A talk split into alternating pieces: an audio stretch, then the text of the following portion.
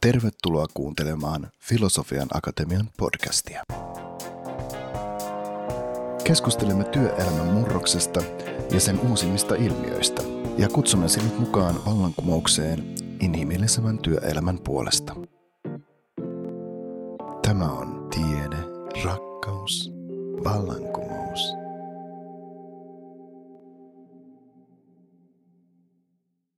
Hei, tässä on Reima Launen. Mä kirjoitin kirjan taistelutyöstä kohti inhimillistä työelämää, jossa mä käsittelen inhimillisemmän työelämän ehtoja ja mahdollisuuksia. Tämän kirjan pohjalta päätettiin myös tehdä tuotantokausi podcast-sarjaan, ja tämän tuotantokauden nimi on Inhimillisemmän työelämän puolesta. Ja tällä tuotantokaudella mä tuun puhumaan eri asiantuntijoiden kanssa niistä teemoista, joita mä käsittelen mun uudessa kirjassani. Tarviiko työn olla oikeasti merkityksellistä ja mielekästä yksilölle? Tämän päivän podcastissa me keskustellaan työn mielekkyydestä ja merkityksestä. Että on paljon puhuttu siitä, että kuinka tärkeä asia työ on ihmisille. Että puhutaanpa tämmöisessä tietynlaisessa työn pyhittämisessä, jossa työstä todetaan, että kaikki työ on tärkeää. Työllä annetaan jopa itseisarvo, että sitä tavalla, että jos ei sulla ole työtä, niin sä et pysty saamaan samanlaista mielekkyyttä sun omaan elämääsi. Tämä on toinen näkökulma, mikä siihen liittyy. Sitten on myös tämmöinen näkökulma, joka sitten suhtautuu hyvin kriittisesti siihen työssä, jossa työtä pidetään jopa tavallaan elämää kuristavana tekijänä, joka pakottaa sut kuluttamaan sun aikaa asioihin, jotka on motivoivia ja mielekkäitä. Ja tänään me ajateltiin puhua tässä, että nämähän on käristyksiä tietysti nämä molemmat, ja katsoa tavallaan, miten se työn mielekkyys ja sen merkitys sitten oikeasti näkyy työelämässä, ja miten me voidaan sitä parantaa ja kehittää. Ja tänään mulla on todella mielenkiintoinen vieras täällä paikan päällä, eli Frank Martela, tunnettu onnellisuusfilosofi, joka toimii Aalto-yliopistolla tutkija tohtori tohtorina. Mitäs muita titteleitä Frank sulta löytyy? Sulla niitä on varsin paljon. no niitä nyt riittää, mutta ehkä tässä kontekstissa voi mainita hyvinvoinnin psykologian dosentti olisi yksi ehkä, joka olisi relevantti tähän keskustelun aiheeseen. Joo, mitäs mieltä saat siitä tavallaan tästä tituleerata, kun sua tituleerataan onnellisuustutkijaksi? Et tuleeko siitä vähän hassu olo vai onko se semmoinen, että no tämähän on ihan mukava brändäys?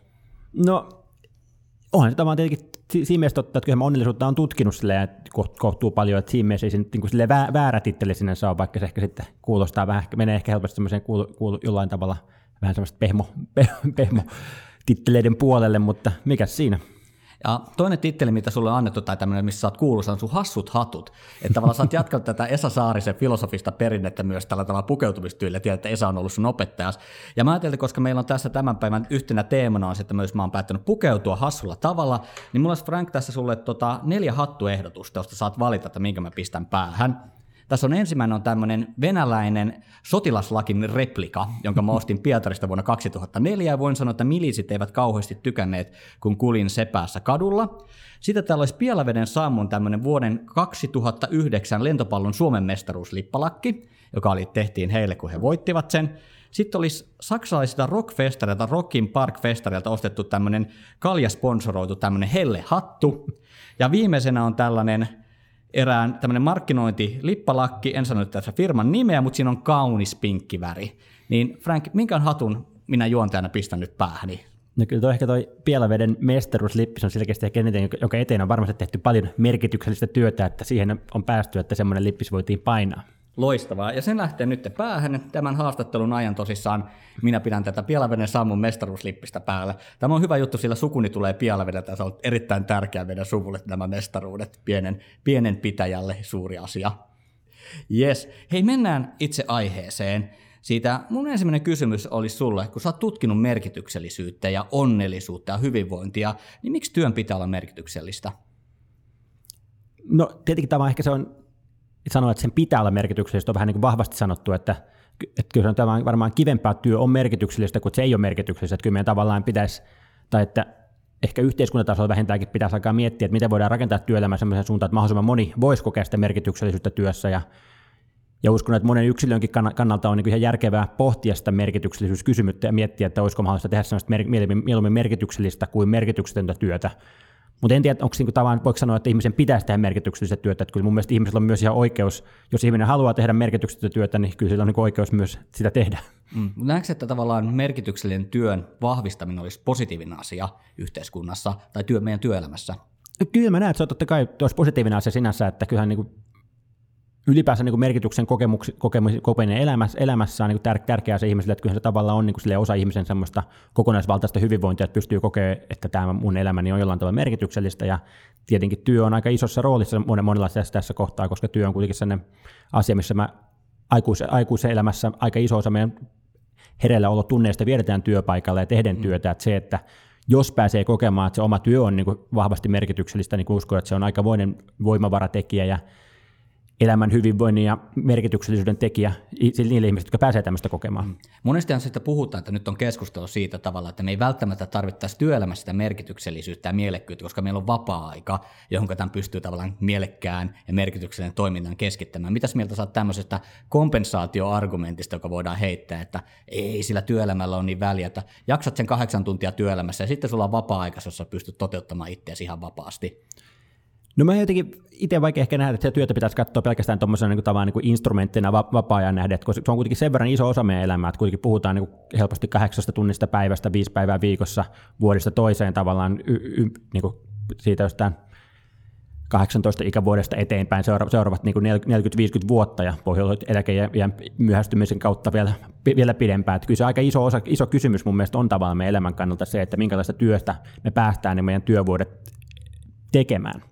Joo, että tavallaan sä koetko sillä tavalla, että se olisi vähän pöhköäkin jopa, että ottaa niin iso osa sun elämästä pois niin kuin mielekkäästä toiminnasta, että jos sä mm. suljet työn siitä kysymyksen asettelusta veke. Joo, kyllä jos, mietit, jos mietitään ihmisen niin kuin kokonaan niin kuin hyvinvointia, merkityksellisen kokemusta elämässä, niin kyllä se työ niin kuin ihan ajallisesti ja niin kuin tavallaan ja roolina on tavallaan sen verran iso juttu, että kyllä sillä on aika iso merkitys sen kokonaisuuden kannalta on, että jos se työ on täysin semmoinen pelk- pelkkää kärsimystä kahdeksan tuntia, jotta saa siitä rahaa verrattuna, että kokee, että hei tässä työssä mä pääsen itseäni kokonaisvaltaisesti toteuttamaan.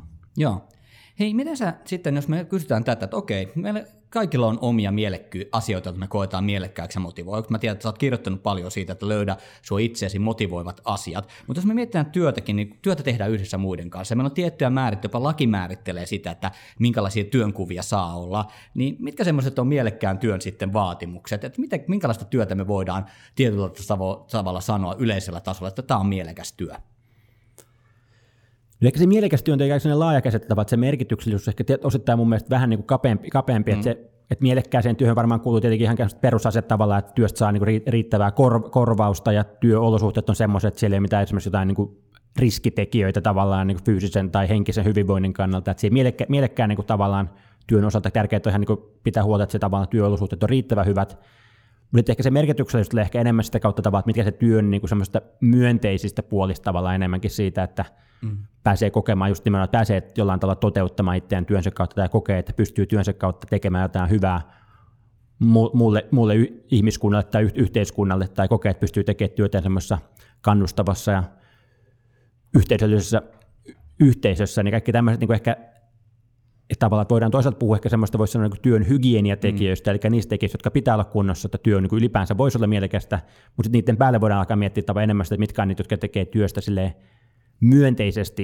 okay. tekemisen arvoista.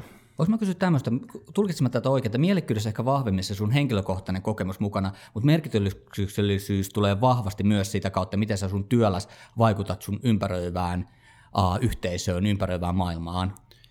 No joo, ehkä jollain tavalla, että, kyllä me, että se mielekkyys on tavallaan sisältää vain kuin kaikenlaisia aspekteja, ja sitten mm. se merkityksellisyys ehkä enemmän ko- koostuu tavallaan niistä, voisi sanoa niin kuin myönteisistä aspekteista, että, niin kuin, mielekkyys vaatii tiettyjen negatiivisten asioiden poissaoloa, mutta näiden negatiivisten asioiden poissaolo ei vielä tee työstä merkityksellistä, vaan sitten voidaan sanoa, että okei, työ nyt ei oikein työ ei ainakaan sille ihmistä, ihmisarvoa halventavaa tai muuta, mutta se ei välttämättä ole vielä tunnu ihmiseltä hirveän merkityksellistä pelkästään sen takia, että on ne tietyt, tietyt negatiiviset seikat pois siitä työstä. Okei. Hei, sä oot yksi Suomen kuuluisimmista motivaatiotutkijoista. Ja mä haluaisin sen vuoksi kysyä sulta, ei nyt vähätellä, että se on ihan totta, että jos motivaatiosta keskustellaan, niin yleensä siellä Frank Martel on paikalla kommentoimassa, niin mä haluaisin kysyä sulta, että mikä estää meitä olevasta motivoituneita työssä? Että jos tavallaan, jos me ajatellaan vaikka itsemääräämisteoriaa, mitä olet tutkinut, niin siinä luontaisesti, kun puhutaan, että ihminen haluaa motivoitua, toimia aktiivisesti, esimerkiksi pienillä lapsilla tämä näkyy, tiedätte, me molemmat ollaan pienten lasten vanhempia, niin heissä se mm. näkyy, että kuinka aktiivisesti he etsii itseään, itseään niin kuin tavallaan kiinnostavia, motivoivia tekijöitä, niin miksi työelämässä meillä on niin paljon haasteita olla motivoituneita? No jos itsemääräämisteoriassa totta kai niin ytimessä on tietenkin se, niin se yksilön oma kokemus tavallaan siitä omasta tekemisestä ja se tavallaan, että pääseekö se kokemaan, kokemaan esimerkiksi niin kuin autonomiaa, kyvykkyyttä, yhteisöllisyyttä siinä tekemisessä. Mutta samaan aikaan tavallaan aika isossa roolissa siinä teoriassa on kuitenkin tavallaan se sosiaalinen konteksti, joka aika paljon tavallaan voi joko tukea tai tukahduttaa sitä meidän mahdollisuutta kokea näiden perustarpeiden tyydyttymistä siinä työ, työssä. Eli tavallaan niin kuin hyvissä olosuhteissa ihmiset niin tavallaan se voi kokea, että tavallaan se organisaation rakenteet, työkaverit, esimiehet, kaikki tavallaan tukee mun motivaatioita. Että niitä, niitä mä saan paljon tavallaan mm. tukea sen mun autonomian kokemukselle, mun kyvykkyyden kokemukselle, mun yhteisyyden kokemukselle siitä yhteisöltä. Mutta sitten taas pahimmillaan se työpaikka voi olla semmoinen, jos tavallaan niin ne rakenteet, johtamistavat sun muut itse asiassa niin tukahduttaa hirveän paljon motivaatiota. Et saattaa olla, että se tekeminen itsessään tuntuu musta, mm. musta mielekkäältä ja mä olisin motivoitunut tekemään, mutta itse asiassa ne olosuhteet on ne, jotka johtaa siihen, että mä niin kadotan sen mun motivaation. Ja tästä tietenkin tämä varsinkin ehkä just se laajemman organisaation esimiehen rooli voi olla iso siinä, että mi- miksi ihmisen motivaatio työhön katoaa. Joo, eli se on tosi paljon niin olosuhteesta lähtevää se, että mikä siinä motivaatiota voi tuhota että tavallaan onko painotus siinä, että juuri että tavallaan löytyy motivaatiolle vihamielisiä ympäristöjä.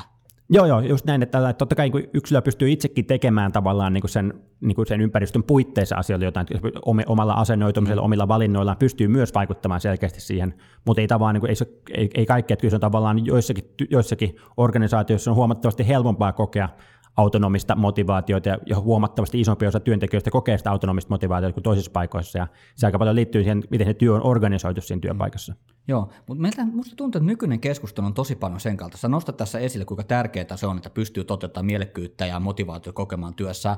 Mutta tuntuu, että nykyisin odotetaan sitä, että tavallaan, että pitäisi olla vain onnellinen, että sulla on työtä. Eli onko työ itseisarvo? Mitä sä näet tässä kysymyksessä, kun monesti keskustellaan siitä, että tavallaan tärkeintä on vaan työllistää, löytää ihmisille työpaikkoja ja puhutaan, että kaikki työ on arvokasta, niin onko työ itseisarvo sun mielestä? No ei, kyllä työ niin lopulta kuitenkin tavallaan niin työ on yhtä arvokasta kuin tavallaan mitä, mitä se tuottaa tavallaan. Että se voi tuottaa, totta kai se tuottaa sitä niin semmoisen tietyn materiaalisen hyvinvoinnin lähteen siihen, että saat sitä palkkaa, jonka avulla sä pystyt tavallaan pitää huolta, että pystyt ostamaan ruokaa lapsille ja maksamaan vuokran tai asuntolainan, eli tavallaan, että se on niin yksi asia, mitä työ tuottaa, mutta toisaalta työ tuottaa myös just vaan niitä mielekkyyden kokemuksia ja yhteisöllisyyden kokemuksia ja tarjoaa ihmiselle paikan maailmassa, niin ei se työ tavallaan niin itsessään ole arvokasta, jos, jos, jos se työ ei onnistu tuottamaan oikeastaan mitään näitä juttuja, että että ehkä tavallaan, niin kuin, ehkä jos hakee sellaisia kärjestetympiä esimerkkejä jostain tyyliin niin Yhdysvalloista, tavallaan, niin siellä on tyyppejä, jotka joutuu tekemään niin kahta työtä sen takia, mm. että ei, yhdellä ei pysty elättämään itseään. Niin ekaksi on jotain yhtä, semmoista hyvinkin, voisi sanoa, palkattua, matala palkattua työ, jossa tavallaan niin olosuhteet on todella huonot, ja sitten kun se on tehnyt sitä kahdeksan tuntia, niin sitten se menee matkustaa seuraavaan työpaikkaan ja tekee siellä toiset kuusi tuntia pystyäkseen elättämään, elättämään mm. itsensä, niin ei se nyt tunnu tavallaan, että se elämä olisi hirveän mielekästä tai hyvin, niin kuin tavat, yhteiskunta olisi hirveän hyvin onnistunut tukemaan tämän henkilön mahdollisuutta elää hyvää elämää, jos se tavallaan vaatii tuommoisia uhrauksia. Ja vaikea siinä on löytää sitä vapaa-ajan kompensaatiota, koska sulla ei ole vapaa-aikaa. niin, nimenomaan sitten sulla ei ole sitä vapaa-aikaa, jota, jota, johon, johon sä, että se on kaikki, kaikki aika menee siihen tavallaan niin selviytymiseen. Mitäs mieltä sä oot tämmöisiä trendikäsitteistä? Mulla tulee muutamia. On nostettu paskaduunit, jotka siis tarkoittaa työtä, joka saattaa olla tavallaan tuottaa arvokkaita asioita, mutta ne olosuhteet on tosi surkeat, missä niissä tehdään, sä saat vähän arvostusta, sun uh, palkka on heikko. Tai sitten tämmöinen David Graeberin nostavat hevonpaskatyöt, bullshit jobs, jotka saattaa olla statukseltaan hyviä työpaikkoja, mutta sä teet työtä, jolle sä et itsekään näe mitään merkitystä. Ja näitä löytyy esimerkiksi tosi paljon, esimerkiksi ihan voidaan sanoa bisneksestäkin, että tavallaan löytyy työtä, että työntekijä itse toki, että mä teen tässä enemmän oikeastaan haittaa kuin mitään hyödyllistä tässä työssä. Ja sitten tämmöinen käsite hyvinkin perinteinen, jos mä ajatellaan työelämän kriitikoita, niin kuin vieraannuttava työ. Eli työ, josta sä et koe omaksesi, jossa koet enemmän niin kuin tavallaan tuskan tunteita kuin mielekkyyden tunteita, niin minkälaista tota, värähtelyä sussa nämä herättää nämä sanat tai käsitteet? No ehkä noissa ensimmäisessä paskaduunetikin vähän se niin kuin haastava käsite, kun sitten pitäisi aika aina kysyä, että mitä, mitä kukakin sillä tarkoittaa tavallaan, että työ voi olla tavallaan niin kuin huonoa monella eri tavalla. Että yksi on tietenkin se, just se ulkoinen arvostus, että ihminen voi kokea tavallaan, että itsessään tykkää sit työstä, mutta niin kokee, että muu yhteiskunta arvostaa tätä mun työtä, vaikka mä itse koen sen mielekkääksi. Sitten työ, toisaalta se työ voi olla niin kuin huonoa niiden olosuhteiden vuoksi, tavalla, että ihminen saattaa tykätä, että se työ itsessään tuntuu mielekkäältä edelleen, mutta se kokee tavallaan, että vaikka se maksettu palkka tai muut, muut tämmöiset olosuhteet tekee siitä haastavaa, tai sitten se työ, sit, tai ihminen voisi kokea tavallaan, että, se, että palkka on ihan ok, mutta vaan työ itsessään sitten jotenkin on hmm. semmoista, jota ei yhtään tekisi mieli tehdä. Eli tavallaan, että se työ voi olla huonoa monelle eri tavalla.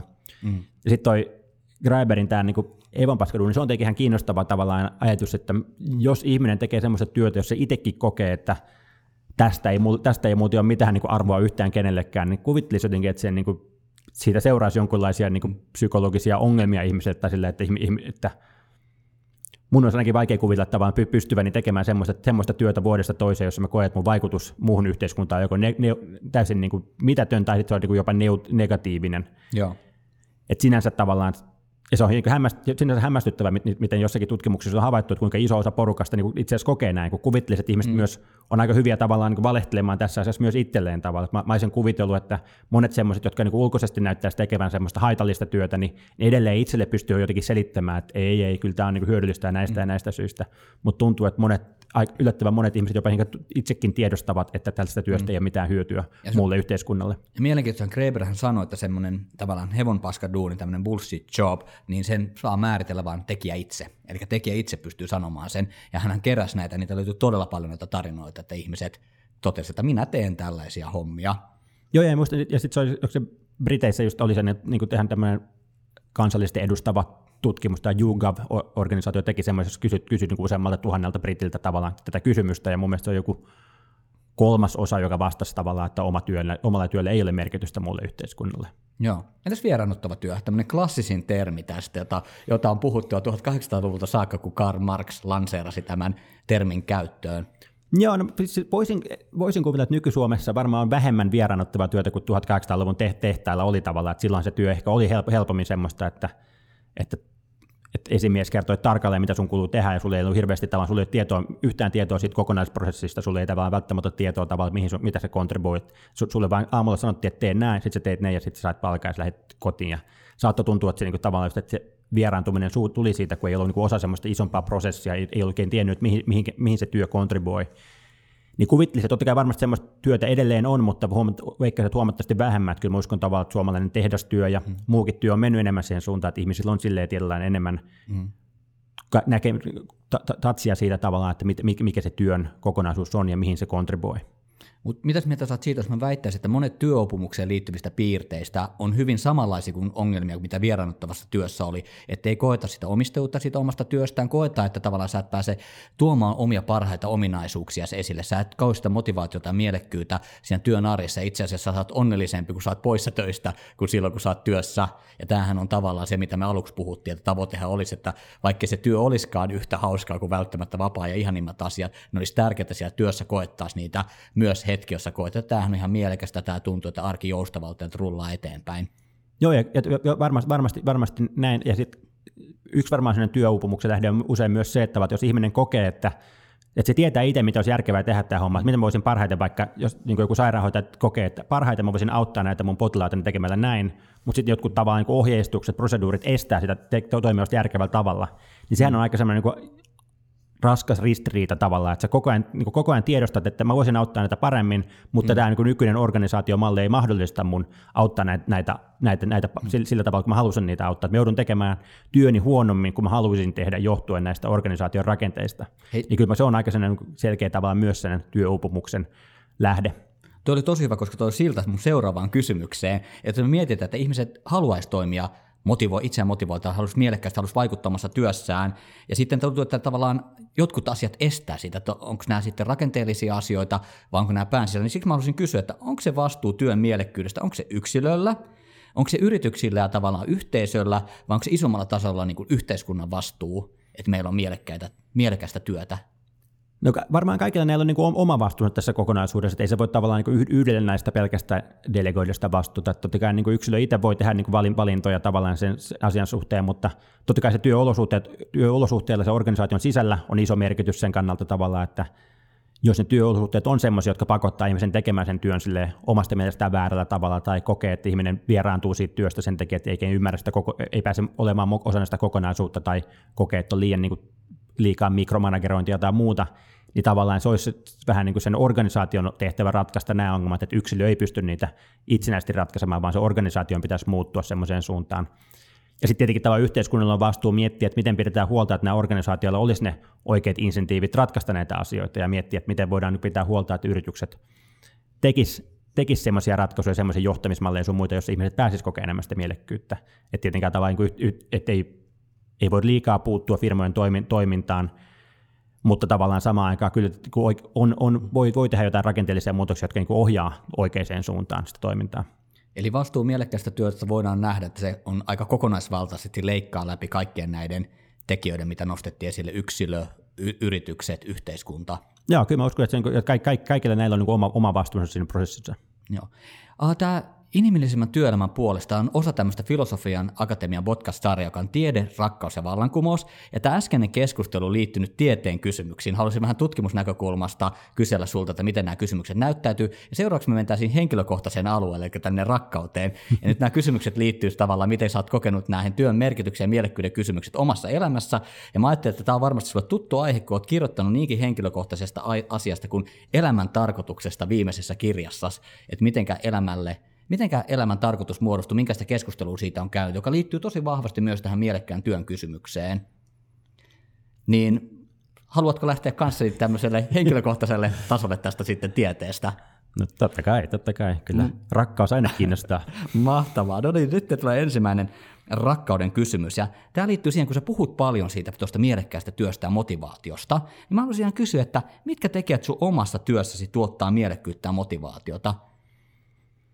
No kyllä mä itsekin koen että mä niin on, se oma motivaatio työhön on hyvinkin, hyvinkin korkea tavalla, että mä oon joskus esimerkiksi katsonut, kun on tämä tämä niin work engagement, eli työnimu, niin kuin tavallaan yksi, mitä paljon tutkittu, ja siinä on tavallaan semmoinen yhdeksän kysymyksen patteristo, millä sitä mitataan, jossa sitten pitää vastata tavallaan, niin kuin, että koetko näitä asioita tavallaan niin päivittäin, muutaman kerran viikossa tavallaan harvoin, tai silleen, jo, niin kyllä mä aina kun mä oon katsonut niitä kysymyksiä ja miettinyt omalle kohdalle niitä kysymyksiä, niin käytännössä mun vastaus on jokaisen niistä yhdeksästä kysymystä on ollut, että päivittäin, että koen tavallaan tarmokkuutta, koen innokkuutta, olen, mm. olen niin kuin energinen aamulla, kun aloitan työn, että kyllä se tavallaan hyvin vahvasti koen, että tavallaan, että, on, että pääsee tekemään just semmoista hommaa, mistä on itse niin kuin hemmetin innoissaan ja joka kokee silleen merkitykselliseksi ja arvokkaaksi.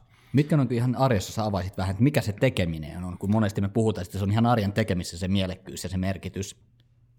No ehkä tavallaan, kun just, kyllä mä koen, että se, kun se mun perimmäinen tavan rooli kuitenkin on jonkunlainen tut, tutkijan ja niin kuin ajattelijan rooli, niin kyllä tavallaan ihan vaan se, että pääsee niin kuin aamulla, aamulla istuu, istuu alas ja ottaa, avaa, avaa niin läppäriä ja lähtee kirjoittamaan jotain artikkelia tai kirjaa tai mitä, mikä nyt onkaan sitten työn alla se kirjo, kirjoitettava homma, niin kyllä se tavallaan jotenkin se kirjoittaminen ehkä on se kaikkein niin kuin vahvin tapa, missä kaikkein vahviten kokee semmoista työn imua ja merkityksellisyyttä. Että kyllä mä täällä aika pitkään pyrin aina kalenterin niin pitämään mahdollisimman pitkään aamupäivät vapaana sitä kirjoittamista varten, ja kyllä se tavallaan on, on joka päivä tavallaan semmoinen nautinto se, että sit kun on se kahvi siinä edessä ja pääsee, alkaa, alkaa, alkaa kirjoittaa sitä hommaa, niin kyllä mä tavallaan joka päivä koen, että, sille, että on onnenkas, että sitä, sitä pääsee tekemään, mistä kaikki eniten te, niin kuin nauttii, naut, nauttii.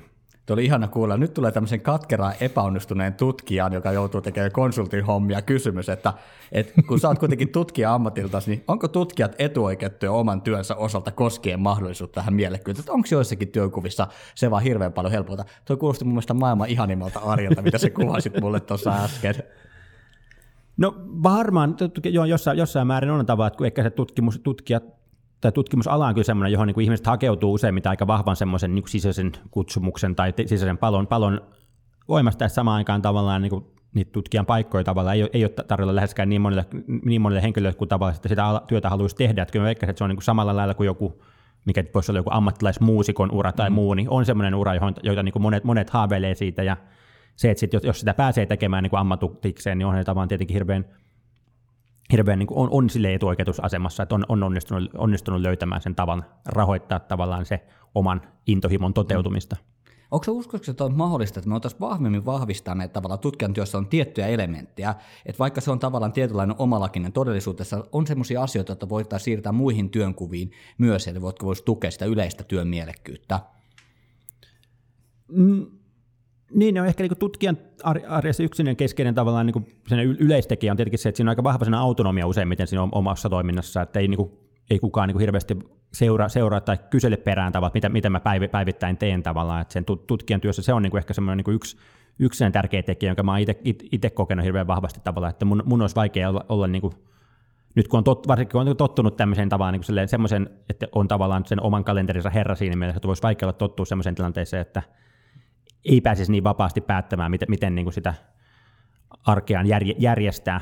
Niin tuo on sellainen varmaan, mitä pystyisi tavallaan jonkun verran niin kuin yleistämään vähän alalle kuin alalle tavallaan, että se tarjotaan, että joillekin aloille vähän niin kuin turhankin tarkkaan tarvita, että tar- kontrolloidaan sitä ihmisten kalenteria ja ihmisten ajankäyttöä ja, mm. ja pidetään huolta. Tai niin kuin, että, kont- että varmaan niin kuin, toivon mukaan nyt esimerkiksi tämä koronaviruksen myötä tapahtunut tänne etätyön lisääntyminen on johtanut siihen, että monet ihmiset on saanut enemmän valtaa siihen omaan työhönsä siinä mielessä tavalla, että ei olekaan sitä esimiestä vieressä kontrolloimassa, miten se päivän vietän.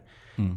Niin veikkaisin, että tämä on johtanut siihen, että monet pääsee, niin kuin, monien niin kuin työ, työtehokkuus ei todellakaan laskenut, vaan jopa niin kuin todennäköisesti parantunut sen takia, että ne pystyy järjestämään sen päivänsä mielekkäämmin, miettimään, mikä on järkevää nyt, ja sitten jos on tarvetta ottaa pieni, pieni ajattelutauko, niin voi vaikka siinä, siinä yhteydessä sitten tyhjentää astiapesukoneen ja te, mm. laittaa pyykkikoneen pyörimään siellä kotona ja sitten jatkaa sitä työntekoa, joka useimmiten voi ihan tehokkuudenkin kannalta järkevää, mm. mutta vaan joka sitten perinteisessä organisaatiossa ei niin kuin näyttäytyy silleen niin kuin oikeana toimintana, kun sun kuuluisi olla koko ajan tehdä niitä juttuja sitten kun mm. esimies sen sulle määrää.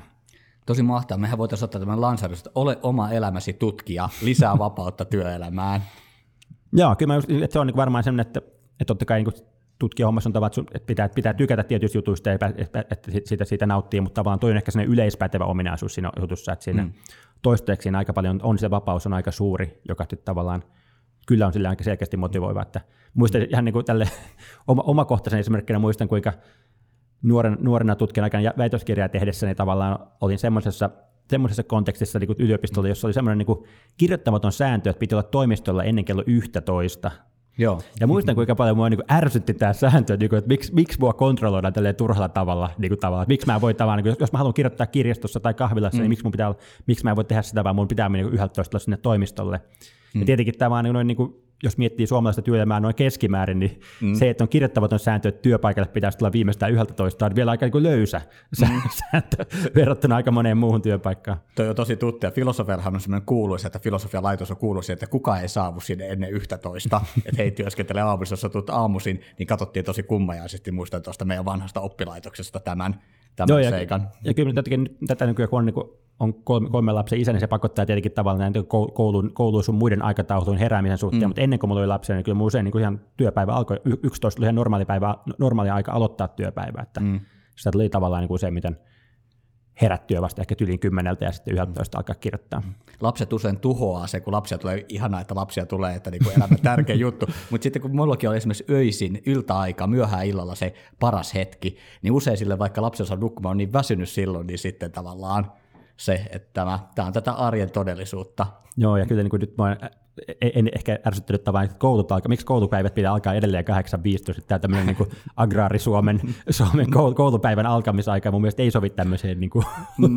yhteen luovan työn tekemisen kanssa, niin kuin ainakaan omakohtaisesti, ja voisin kuvitella tavallaan, että siinäkin ala-asteella, missä, missä oma lapseni on, ei välttämättä, niin kuin, olisi ihan mielenkiintoista tehdä joku gallup, että mihin aikaan mm. vanhemmat tavasti aloittaa työnsä, että onko se mielekästä aloittaa niitä työpäiviä, mm. tai niin lasten koulupäiviä 8.15 mm. joka aamu. Ja se on ihan tärkeä kysymys, että tavallaan myös se esimerkiksi tavallaan koulun mielekkyys on tosi tärkeä, koska sieltä opitaan niitä tapoja, jotka vaikuttavat myös työmielekkyyteen. Mm. Mutta mulla sitä, tavallaan sä vastasit tähän mun seuraavaan kysymykseen. Mä haluaisin vielä kysyä sen uudestaan, jos tulee joku toinen tarina, että onko sulla omakohtaista kokemusta ei-mielekkäistä töistä palkkatyön kontekstissa? Minkälaista ympäristössä Frank Martela on kärsinyt?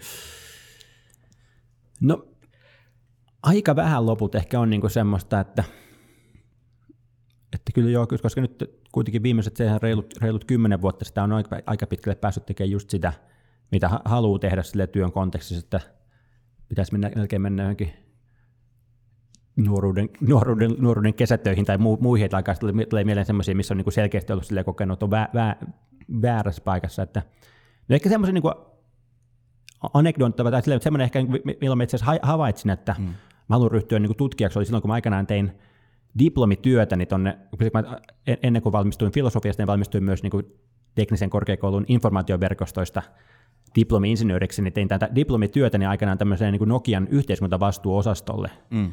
Ja sitten se tavallaan niin kuin, se, mikä me ehkä sen havaitsin tavallaan sen, niin sen kesän aikana, mä ajattelin siinä vaiheessa, että, voisiko tämä, että kun mä olin lukenut tavallaan vähän tämmöistä niin yritystoimintaan liittyviä asioita, sitten olin lukenut tavallaan mm. filosofia, filosofia, ehkä erityisesti moraalifilosofiaa, niin ajattelin, että voisiko yhteiskuntavastuu olla semmoinen niin paikka, missä pääsisi näitä molempia niin yhdistämään niin tavallaan erilaisia kiinnostuksen kohteita. Ja pääsin sitten tosiaan sinne Nokian niin yhteiskuntavastuuosastolle, ja se oli sitten vuonna 2005, että Nokia oli silloin vielä mm. voimissaan, ja se yhteiskuntavastuuosasto, osasto, tai niin yhteiskuntavastuu erilaisissa verta, kansainvälisissä vertailuissa pärjäsi varsin hyvin, niin tuntuu aika kiinnostavat paikat olla töissä. Mutta se, mikä ehkä havaitsin, havaitsin siellä tavalla, että kun itse teki sitä diplomityötä, eli aika, aika paljon tavalla lukea niitä artikkeleita sun muita, mm. Sitten aina kun menin juttelemaan niistä kun tavallaan muiden tyyppien kanssa siellä, niin ne on silleen, että hei, tosi kiinnostavaa, mutta nyt on vähän kiire tämän homman kanssa, nyt ei perehty mm. tuohon hommaan, että niin kuin nyt meidän pitää ratkaista tämä ja tämä niin kuin tavallaan käytännön operatiivinen ongelma liittyen johonkin yhteiskuntavastuukysymykseen. Ja muistan tavallaan, että jotenkin sen, sen kesän ja, kesän ja syksyn aikana, kun mä siellä olin tavallaan, se jotenkin kirkastui mulle, että hetkinen, että, tavallaan, että se mitä mä tykkään tehdä, mm. on nimenomaan se, että mulla on aikaa tavallaan perehtyä niihin kirjoihin, artikkeleihin, mennä sinne kirjastoon ja uppoutua johonkin, johonkin juttuihin tavallaan useiksi tunniksi. Mä tajusin, että tässä kontekstissa siihen ei ole mahdollista, että tämä on niin liian operatiivista tämä toiminta niin kuin mun näkökulmasta. Mm. Ja se oli oikeastaan tavallaan, että sen, niin kuin sen kokemuksen kautta, tai siinä, siinä, siinä sen kesän aikana mulle niin tavallaan kirkastui se, että, se, että mulle varmaan se järkevin ura voisi olla nimenomaan siellä tutkijahommien puolessa, koska se olisi just se paikka, missä olisi aikaa mm. perehtyä niihin kirjoihin ja mennä sinne jonnekin Helsingin yliopiston kellarikerroksiin ru, ruuvaamaan auki niitä sellaisia kirjahyllyjä, joista kukaan ei, kukaan ei ottanut kirjaa viimeiseen, niin, tai löytää sieltä joku kirja, johon kukaan ei ole koskenut viimeiseen 80 vuoteen ja sitä se, selailla sille. Se on tuttu, se on legendaarinen paikka, kun sinne alas menee vielä niihin katakompeihin, niin siellä miettii, että pääseköhän täältä enää ylös, kun sä oot niissä neljännessä kellarikerroksessa. Joo, ja sitten nimenomaan se rullaaminen liittyy siihen, että kun ne kirjahyllyt on niin, niin tiiviisti tavallaan niin laittu yhteen, että tavallaan että sun pitää niin rullata se niin tavallaan, ne, ne on, ne on se raiteilla, että sun pitää rullata mm. tavallaan se, se haluttu väli auki, jotta pääset tavallaan kiinni niihin kirjoihin, mitä sä etit sieltä.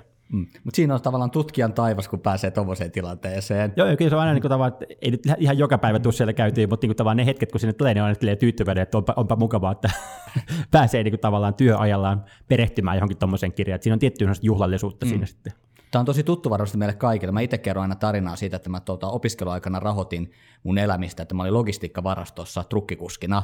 Ja mä muistan, että mun lempitunti oli aina kahvitunti. Että mä olin varsinainen kahvihuoneen kuningas, että mä siellä join kahvia tiedoksi jatkuvasti. Ja menin vielä tupakkapaikalle puhumaan jätkien kanssa kahvikuppi kahdessa, vaikka mä en edes polttanut. Että se oli mun tähtihetki oli siinä työpäivässä tavallaan, että mä saan juoda kahvia ja niin kuin tavallaan juoruta siellä. Eikä se työ siis ollut epämiellyttävää sillä tavalla, mutta se ei ollut sieltä, mä en saanut semmoista tiedätkö, motivaation tunnetta, mitä sä tuossa kuvasit. Varmaan sullakaan se, joo, joo. se yritysvastuuosasto, ei se ollut sillä tavalla, miten mä se olisi vastenmielistä, mutta se ei ollut semmoista, että sä olisit niin kuin innostunut siitä. Joo, kyllä mä koin, kyllä mä koin jotenkin, että ei tämä, ei tämä itse asiassa ollut, ollutkaan niin se mun juttu. Että kyllä siinä tavallaan, niin että, mm. että meni sille tavallaan niin kovin odotukset, että, tämä voisi, että olisiko tämä nyt se paikka, missä, missä mä haluaisin tulevaisuudessa tehdä töitä, mutta sitten niin huomasin jotenkin, että tämä itse asiassa ei ollutkaan kuitenkaan just se, se sen tyyppistä aktiviteettia, mistä, mistä mä itse koen nauttivani. Joo. Mahtavaa. Nyt me ollaan käsitelty tätä, tätä henkilökohtaista rakkausosa-aluetta. Ja, ja nyt mentiin ihan hirveän intiimiin asioihin onneksi. Mä oon pahoilla, me voidaan kyllä ottaa sitä seuraava haastattelu, että kysellään sitten, kun tässä on tämmöinen, tämmöinen työelämäteema, niin sitten tavallaan, tavallaan tämä intimiteetti pysyy kuitenkin tässä säädyllisellä tasolla. No, Et, ihan hyvä näin lopulta. Totta. Mennään vallankumoukseen. Ja nyt mä ajattelin vähän, että katsoa, että miten me voitaisiin sitten sitä inhimillisempää työelämää. Jos me halutaan taistella inhimillisemmän työelämän puolesta, niin mitä meidän kannattaisi tehdä? Uh, jos mä kysyisin tälleen, että jos me ottaisiin tämmöiset mielekkään elämän, kun sä oot puhunut paljon elämän tarkoituksen ja merkityksellisestä elämästä, tässä on kirjoissa elämän tarkoitus ja sitten se englanninkielisessä tavallaan käännöksessä A Wonderful Life, niin että jos me otettaisiin nämä vaatimukset vakavasti, että me oikeasti sanotaan, että tämä on meidän yhteiskunnan tavoite, ja niin millaiseksi meidän työelämämme pitäisi muuttua, että mitä meidän pitäisi tehdä. Jos me otettaisiin Frank Martelankin nostavat asiat mielekkyydestä ja merkityksellisestä vakavasti, niin mitä meidän pitäisi työelämässä muuttaa? Mm, kyllä se varmaan aika paljon liittyy siihen niin johtamiseen tavallaan ja siihen, niin kuin miten, miten sitä työtä organisoidaan. Aika paljon se niin ihmisten vahvempaa ihmisten autonomian tukemista ja siihen, että uskotaan, uskotaan niin kuin ihmiseen siellä työpaikalla ja annetaan sille enemmän niin kuin vapautta, vapautta, vastuuta ja valtaa niin kuin tehdä niin kuin itsenäisiä päätöksiä, niin kyllä mä että se olisi ehkä sen keskeisimpiä suuntia, mistä se muutos voisi lähteä rakentamaan, että, että työelämän niin tietty määrä hierarkia voi olla tavallaan niin funktionaalista monissa tilanteissa, mm. että se on hyvä tavallaan varsinkin jossain nopeissa, nopeissa tilanteissa, että on joku tyyppi, joka pystyy tekemään sen päätöksen, että tavallaan välillä semmoinen konsensusratkaisu saattaa kestää liian pitkään jo, joihinkin tilanteisiin, että voi, ja, ja, ja se on tärkeää tavallaan, että on joku tyyppi, joka on vastuussa päätöksistä, koska tavallaan muuten niitä päätöksiä ei tule tehtyä siinä ajassa, kun ne tarvitsisi tehdä. Mutta samaan aikaan tuntuu, että usein tavallaan työpaikat, niin siellä on paljon sellaista ns. Niin turhaa ja ylimääräistä hierarkiaa, joka ei niin liity tavallaan siihen niin fun- työn funktionaalisuuteen ja siihen, että miten me parhaimmillaan saadaan asioita aikaiseksi, vaan liittyy ehkä enemmän semmoiseen niin muodostunut aikojen, aikojen myötä tavallaan. Ja tietenkin sitten, että sit mitä enemmän ihmisillä on niin sitä valtaa, sitä use, enemmän ne usein puolustaa sitä omaa valtaansa tavallaan, että, että silloin kun on funktionaalista lisätä valtaa, niin sitten se useimmiten se esimies tekee näin, mm. mutta sitten kun on funktionaalista vähentää valtaa, niin väittäisi, että aika usein se, se uudistus jää tekemättä sen takia, että tämmöistä ehkä erilaisista henkilökohtaisista ja psykologisista syistä, Ja sen takia tavallaan näkisi, että monissa työpaikoissa tekisi hyvää, jos pystyttäisiin tavallaan niin purkamaan niitä valta-asetelmia ja antaa ihmisille enemmän, enemmän tilaa tehdä hyötä, työnsä hyvin, koska uskoisin, että valtaosa ihmistä kuitenkin, niillä on, niillä on halu tavallaan niin onnistua ja tehdä, tehdä asiat niin hy, hyvällä tavalla, eli tavallaan, että se liika kontrolli voi usein niin syödä sitä sisäistä motivaatiota siitä tekemistä sitä kautta tavallaan lopulta olla niin kuin haitallisesti ihan sinne aikaansaamisenkin kannalta. Nyt mä oikeastaan kysymyksen, mitä konsultti ei saisi esittää kysymystä, että onko tämä oikeastaan tämmöinen muutos, puhutaan, että tavallaan vallan siirtämistä enemmän työntekijöille, niille ihmisille, jotka sitä arjessa sitä itse asiaa tekevät, niin onko se mahdollista tehdä pelkästään yritystasolla, vai vaatiko se oikeasti yhteiskunta alkaa vaikuttaa meidän työelämään? Vaatiko se tämmöistä työelämän demokratisointia? Kun sä puhut tässä, ne on kuitenkin aika sementoitua ne valta-asemat, ja välttämättä, kuten sanoit, että sitten tavallaan se on valintakysymys, silloin se valta-asema on, niin hänelle saattaa olla hyvinkin niin kuin tavallaan itsellensä edullista pitää ne valta-asemat pystyssä, niin vaatiiko tämä sitten vahvempaa, no jos sanotaan niin kuin yhteiskunnan toimintaa ja työelämän demokratisointia ihan niin kuin tavallaan sitten työn, niin kuin, miten puitteiden tasolla, että me voidaan viedä tätä eteenpäin, tätä tavoitetta.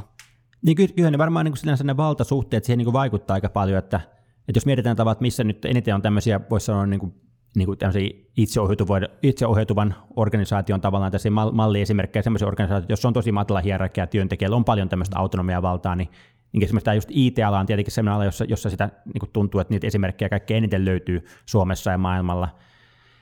Ja yksi keskeinen syy siihen varmasti on tavallaan, että se on sellainen ala, jossa tavallaan niin kilpailu parhaista työntekijöistä on kaikkein mm. niin raainta, ja tavallaan ja työntekijöillä on tosi paljon valtaa valita se työnantajansa, että jos, sä, jos sulla on tavallaan niin koodaamisosaamista liittyen tiettyihin ohjelmointikieliin sun muihin tavallaan, niin sulla on, niin kuin, sulla on tosi paljon valtaa, koska tavallaan on, on, on kymmenen organisaatiota, jotka kaikki haluaisi heti palkata sut, mm. joten sä pystyt tavallaan niin valitsemaan sen organisaation aika, aika vapaasti, jolloin nämä niin kuin organisaatiot, että paitsi että ne kilpailee niin kuin niillä palkoilla, niin joutuu kilpailemaan myös niillä työolosuhteilla, että että tuu meille, että täältä sä pystyt toteuttamaan itseäsi paremmin, tuu meille, koska tavallaan mm. täällä on enemmän autonomia tehdä asiat järkevästi katsomalla, katsomalla tavalla.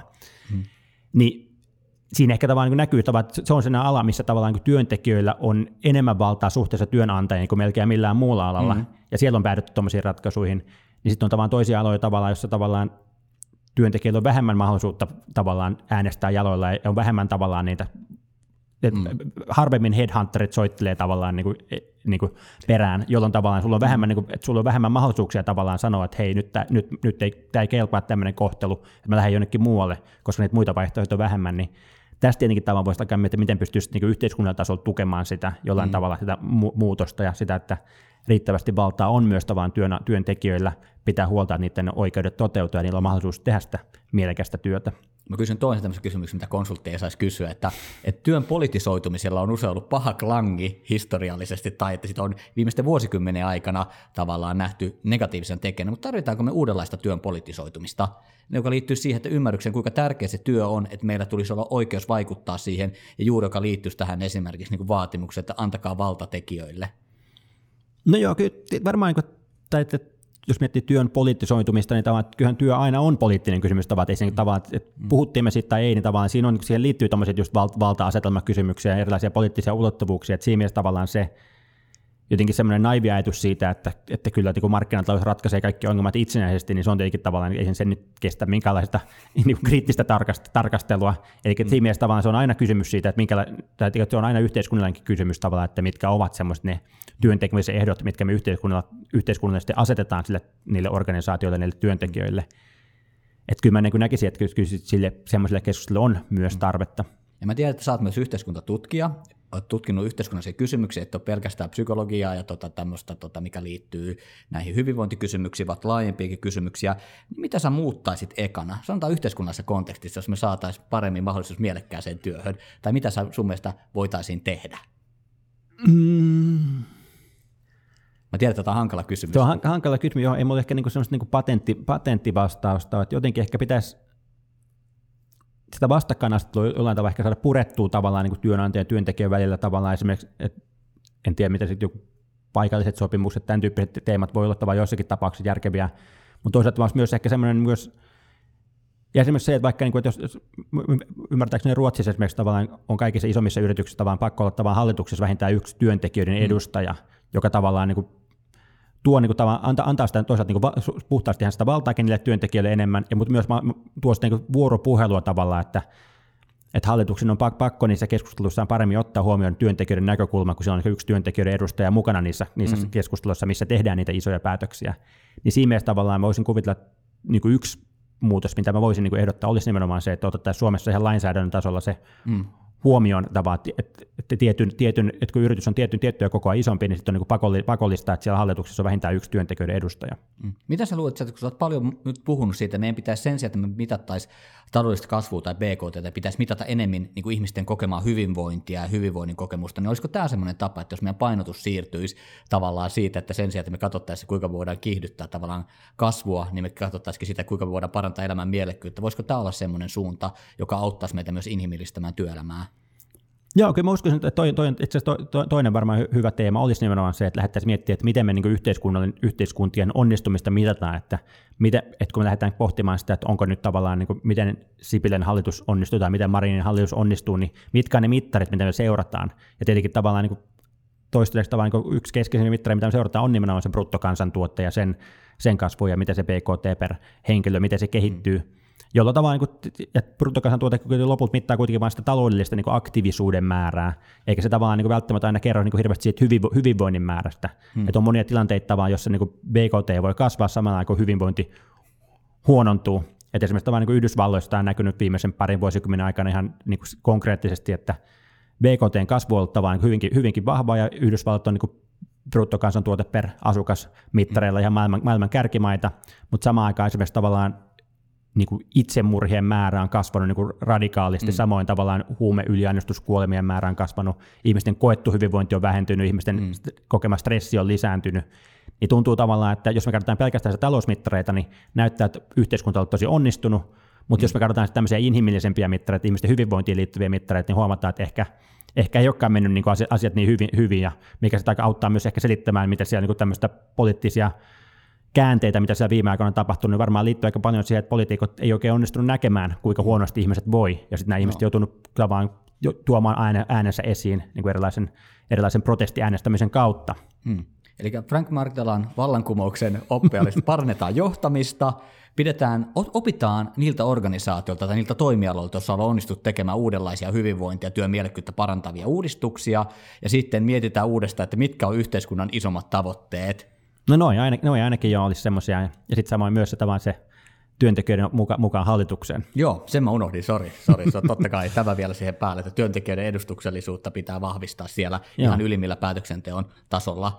Mahtavaa, Frank. Me ollaan nyt käyty vähän lävitä sitä, että tavallaan miten se työ, tie, työn merkityksessä, miten siinä näkyy tieteen näkökulmat, eli mitä sieltä tieteestä voidaan oppia, olla puhuttu vähän henkilökohtaisella tasolla, että miten mielekkyys ja merkitys näkyy sun omassa työssä, ja puhuttu vähän tästä työelämän inhimillisestä vallankumouksesta, että mitä sitä voi edistää. Meillä on tämmöisessä lopussa tämmöinen osio, jossa me halutaan, koska kuitenkin tämä koko kokonaisuus, tämä podcast on lähtenyt kirjan pohjalta, niin halutaan antaa ihmisille tavallaan vinkkejä siihen, että mitä voisi olla jatkolukemista ja muita aihetta käsitteleviä potentiaalisia tutkimus, äh, tutustumiskohteita. Ne voi olla teatteriesityksiä, joilla on pyydetty elokuvia, pyydetty vieraalta suosituksia tässä, niin mä haluaisin Frank kysyä tässä tavalla, että monta suositusta sä keksit tähän aiheeseen, no. jatkolukemisen, jatkotutustumisen osalta? Pari tuli mieleen tässä nopeasti ajateltuna. Okei, loistava. Niin voidaan jakaa. Mä oon kanssa ottanut itselleni tästä näitä niin kuin omia suosituksia tässä. Tietysti meidän pitää suositella Frank Martelan elämän tarkoituskirjaa tietysti yhtenä kohteena, jos haluaa miettiä tätä, että minkälainen se työn merkitys ihmisellä on, mikä ylipäätään se merkityksellisyyden ja mielekkyyden merkitys, joka löytyy sekä suomenkielisenä että englanninkielisenä versio, että voi valita. Mä itse luin tämän englanninkielisen version, tosi kaunista englantia oli Ja tietysti pitää mainita myös Reima Launosen tuo, tuo, tuore kohta, ilmestyvä kirja tässä yhteydessä yhtenä lähteenä. Kiitos, tässä mä itse kehdon sitä sanoa tässä. Joten aloitetaanko, niin haluatko antaa sun ensimmäisen, ensimmäisen suosituksen jatko, jatkotutustumiskohteeksi?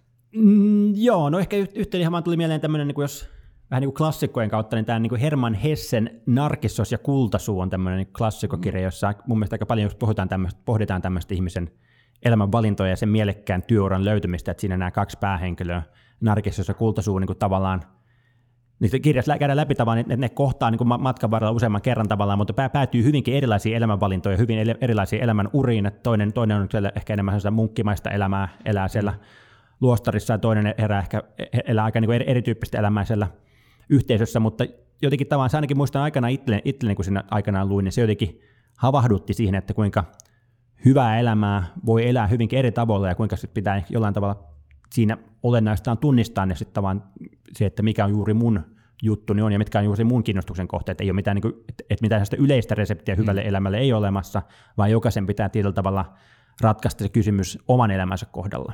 Mahtavaa. Herman Hesse tuli suositus. Mä annan toisen tämmöisen kirjallisuuden suurnimen, eli Charles Bukowski ja Charles Bukowskin tuotanto. Erityisesti Bukowskin tuotannossa, vaikka monesti ajatellaan, että Bukowski käsittelee vain viinaa ja seksiä, kyllä niitä käsitellään, niitä aiheita todella paljon, mutta hän on myös tosi kova työelämän kriitikko. Ja tässä suhteessa hän just kritisoi sitä työn itseisarvoistamista ja se tavalla, että työn pyhittämistä semmoisella tavalla, että työ, jonka ihminen kokee itselleen epä, jopa epämotivoivaksi, epämielekkäksi, jopa niin kuin tavallaan haitalliseksi, että sitä pitäisi kokea, että olla kiitollinen siitä. Ja tästä ehkä paras kirja on Pukovskin teos Pystyssä kaiken aikaa, jonka tunnistaa semmoista kannessa, jossa on tuota, työrukkana, joka on keskisormi pystyssä. Tietysti voi tutustua Pukovskin muuhun tuotantoon, esimerkiksi Pukovskin teokset Naisia, jossa näkee, että mielekästä elämää voi elää myös työelämän ulkopuolella juuri sen viinan ja seksin parissa, että tämäkin on tietysti vaihtoehto, mutta mä luulen, että tämä Bukovskin pystyssä kaiken aikaa avaa parhaiten sitä Bukovskin työelämään kohdistunutta kritiikkiä. Mikä sulla on toisena? No se tuli nyt mieleen se, se tai Sa- saan sanoa ihan, jos pulpahti mieleen, totta kai otetaan lisää. Tuli mieleen tämmöisen, ehkä tässä niin tietokirjan puolella tämmöisen niin Roman, mä en ihan varma, miten sen sukunimi lausutaan, Kranaric, tai tämmöinen on sellainen, sellainen School of Life-sarja, sillä on sellainen kirja, How to Find Fulfilling Work, joka on semmoinen aika käytännönläheinen taas, niin kuin, että siinä on hyvin semmoisia käytännön vinkkejä siitä, että miten voi niin kuin, miten tunnistaa niitä omia kiinnostuksen kohteita ja miten voi lähteä tekemään semmoisia erilaisia pienempiä ja isompia kokeiluja, joiden kautta löytää tavan se oma juttunsa työelämässä. Mm. mä tykkäsin ehkä siinä kirjassa just samaa siitä käytännönläheisestä otteesta ja toisaalta just siitä tavallaan, että että ei ajatella, että se jotenkin tipahtaisi valmiina se joku kutsumus jostain taivaalta, vaan enemmänkin tavallaan, että tehdään, tehdään niin kuin, vähän, vähän kokeillaan sitä sun mm. tätä ja tehdään, tehdään pieniä kokeiluja oman työuran sisällä tai tehdään pieniä kokeiluja vapaa-ajalla ja sitä kautta pikkuhiljaa tunnistetaan paremmin ja paremmin, mikä ne omat jutut voisi olla, jotta mm. voi ohjata sitä työelämää, omaa työuraansa semmoiseen suuntaan, okay. mikä itsestä tuntuisi mielekkäältä. Aika lähellä sun valonööriteosta tuo metodiikka. no hyvänen, hyvänen saman, saman henkinen ehkä jos, jossain määrin. Joo. Hei, mulla olisi seuraavan suosituksen sitten uh, William Davisin The happiness industry. En tiedä, onko tuttu sulle, jossa hän kritisoi tuttu, positiivisen jo. psykologian tämmöisiä karkeita ilmentymiä, että nostaa esille siitä, että pistetään se onnellisuus ja se hyvinvointi turhan vahvasti ihmisen pään sisälle, vaikka me saatetaan olla semmoisessa olosuhteessa, että ne olosuhteet itsessään tuhoaa sen mahdollisuuden. Ja Davis tässä aika vahvasti ottaa siihen kantaa, että tavallaan, että olisi parempi, että jos ne olosuhteet on ongelma, niin miksi me pyritä vaikuttamaan niihin olosuhteisiin? Miksi me sitten vaan taistellaan sieltä tavalla oman mielen sisällä, kun se taistelu on itsensä tavalla mielen ulkopuolella. Se on itse siinä maailmassa. Ja se on sen puolustuspuheenvuorona erittäin hyvä. Ja myös ihmisen niin kuin kriittisyyden ja sen, että ihmisiä toimii aktiivisesti omia tavallaan tavoitteita edistäistä, niin mun mielestä se on erittäin hyvä puheenvuoro. Ja täytyy kyllä sanoa sitten suoraan tuossa, että tavallaan tämähän on mielenkiintoinen tämä positiivinen psykologia keskustelu. Mä tiedän, että sun oppi-isät uh, Ryan ja Desi ei kauheasti halua tavallaan samaista itseään välttämättä tähän positiivisen psykologian liikkeen, niin kuin tavallaan voidaan sanoa ääriilmiöihin tai semmoisiin, mm. miten näitä kuvattaisiin, ilmiöt, jotka on usein esillä. Joo, positiivinen psykologia tietenkin on semmoinen vähän, että sen nimissä tehdään kaikenlaista, että sen nimissä tehdään niin hyvää, laadukasta tieteellistä tutkimusta, mutta sen nimissä myös niin kuin tavallaan välillä markkinoidaan aika semmoinen niin hepposiakin tavallaan teorioita jostain aiheesta, joiden takana ei välttämättä ole hirveästi mikäänlaista tutkimusta, että mm että on sinänsä mun niin näkemys ehkä positiivisesta psykologiasta on, että, että on hyvä, hyvää positiivista psykologiaa ja huonoa positiivista psykologiaa, ja huono semmoinen on huonoa ja hyvä semmoinen on hyvää, ja tietyllä tavalla, että, että sitä ilmiötä ei voi niin kokonaan sanoa, että se olisi hyvä tai huono. Mm. Se tutkii tärkeitä asioita, mutta tavallaan sitten näitä tärkeitä asioita pitäisi tutkia laadukkaasti, jotta niistä saadaan mielekästä informaatiota. Mm, tässä voisi suositella oikeastaan Ryan Desin koko tuotanto, jos on kiinnostunut näistä tavallaan Kyllä. motivaatiopsykologian semmoista lähtökohdasta, joka pyrkii vaikuttamaan niihin haittatekijöihin, vaan löytämään positiivisia mahdollisuuksia, niin siinä on aika hyvä paketti luettavaksi. Esimerkiksi kohta ilmestyvä Oxford Handbook of Self-Determination Theory, johon itse asiassa juuri, tänä, tänä aamuna itse kirjoitin omaa, omaa, omaa lukua, niin kuin tänä, tänä aamun kirjoitusprojekti oli tavallaan liittyy juuri siihen. Mahtavaa.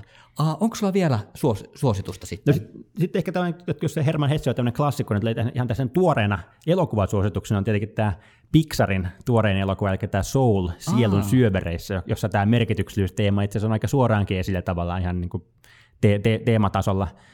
Ja siinäkin ehkä tavallaan, senkin viesti tavallaan on niin vähän samantyyppinen, mitä, mitä nyt ehkä näissä muissakin tavalla, että se, että, että ei pidä haikailla tavallaan se, että on joku sellainen suuri kutsumus, joka odottaa mua ja mun el- niin tavallaan, että, kaikki, että jos mä en sitä, sitä onnistu saavuttamaan, niin sitten mun elämä on merkityksetöntä ja turhaa tavallaan, mm. vaan niin pitää ymmärtää, että se niin merkityksellisyys, niin kuin, että se semmoinen suuri kutsumus on aika semmoinen, että on, on ihmisiä, joilla se on, mutta mm. se on niin hyvin marginaalinen osa meidän populaatiosta, jotka koskaan löytää mm. mitään suurta kutsumusta, jota ne elämässään toteuttaa. Että valtaosalle meistä se mm.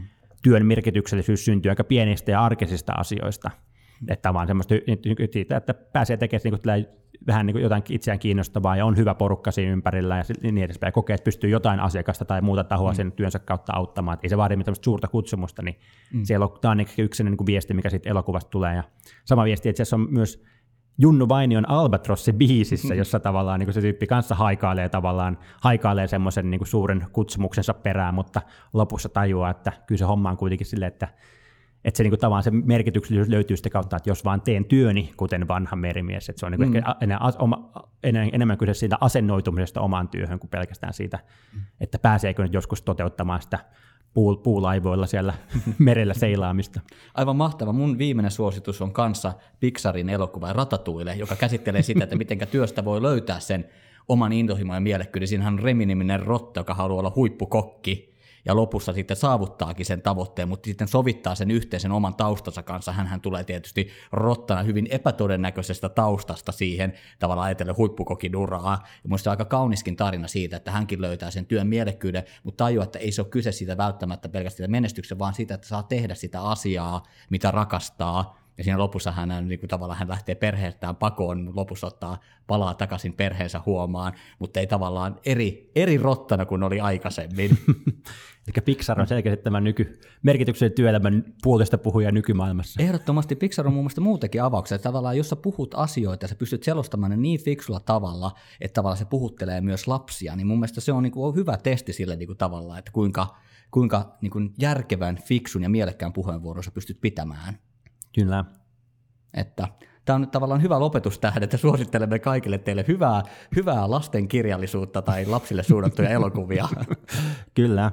Ja voit laittaa tämänkin podcastin lastenne, lastenne arvioitavaksi, että puhuttiinko tarpeeksi selkeästi. Totta, mä luulen, että saattaisi tulla raatikoostuus meidän, meidän pojistamme, niin voisi tulla tuomio. Mutta hei Frank, kiitos tosi paljon, että pääsit tähän podcastiin mukaan. Oli aivan mahtavaa keskustella sun kanssa näistä teemoista ja haluan toivottaa sinulle hyvää vuoden, vuoden jatkoa ja toivotaan, että tästä nämä poikkeusajat, poikkeusajasta siirrytään sitten niin kuin helpompaan arkeen. Kiitoksia Reima. Oli oikein mukava keskustella myös sinun kanssa näistä teemoista. Tämä oli Filosofian Akatemian Tiede, rakkaus, vallankumous podcast. Kiinnostavatko tuoreimmat ajatukset ja näkökulmat työelämästä? Lue lisää osoitteessa – filosofianakatemia.fi.